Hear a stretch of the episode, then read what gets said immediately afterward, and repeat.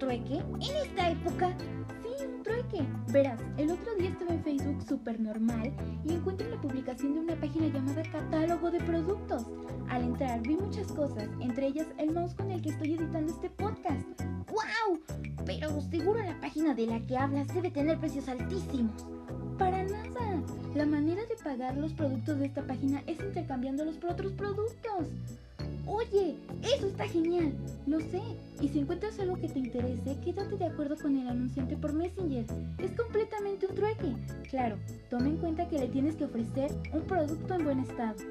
Entonces no tengo tiempo que perder. Entrar a esta página ahora mismo.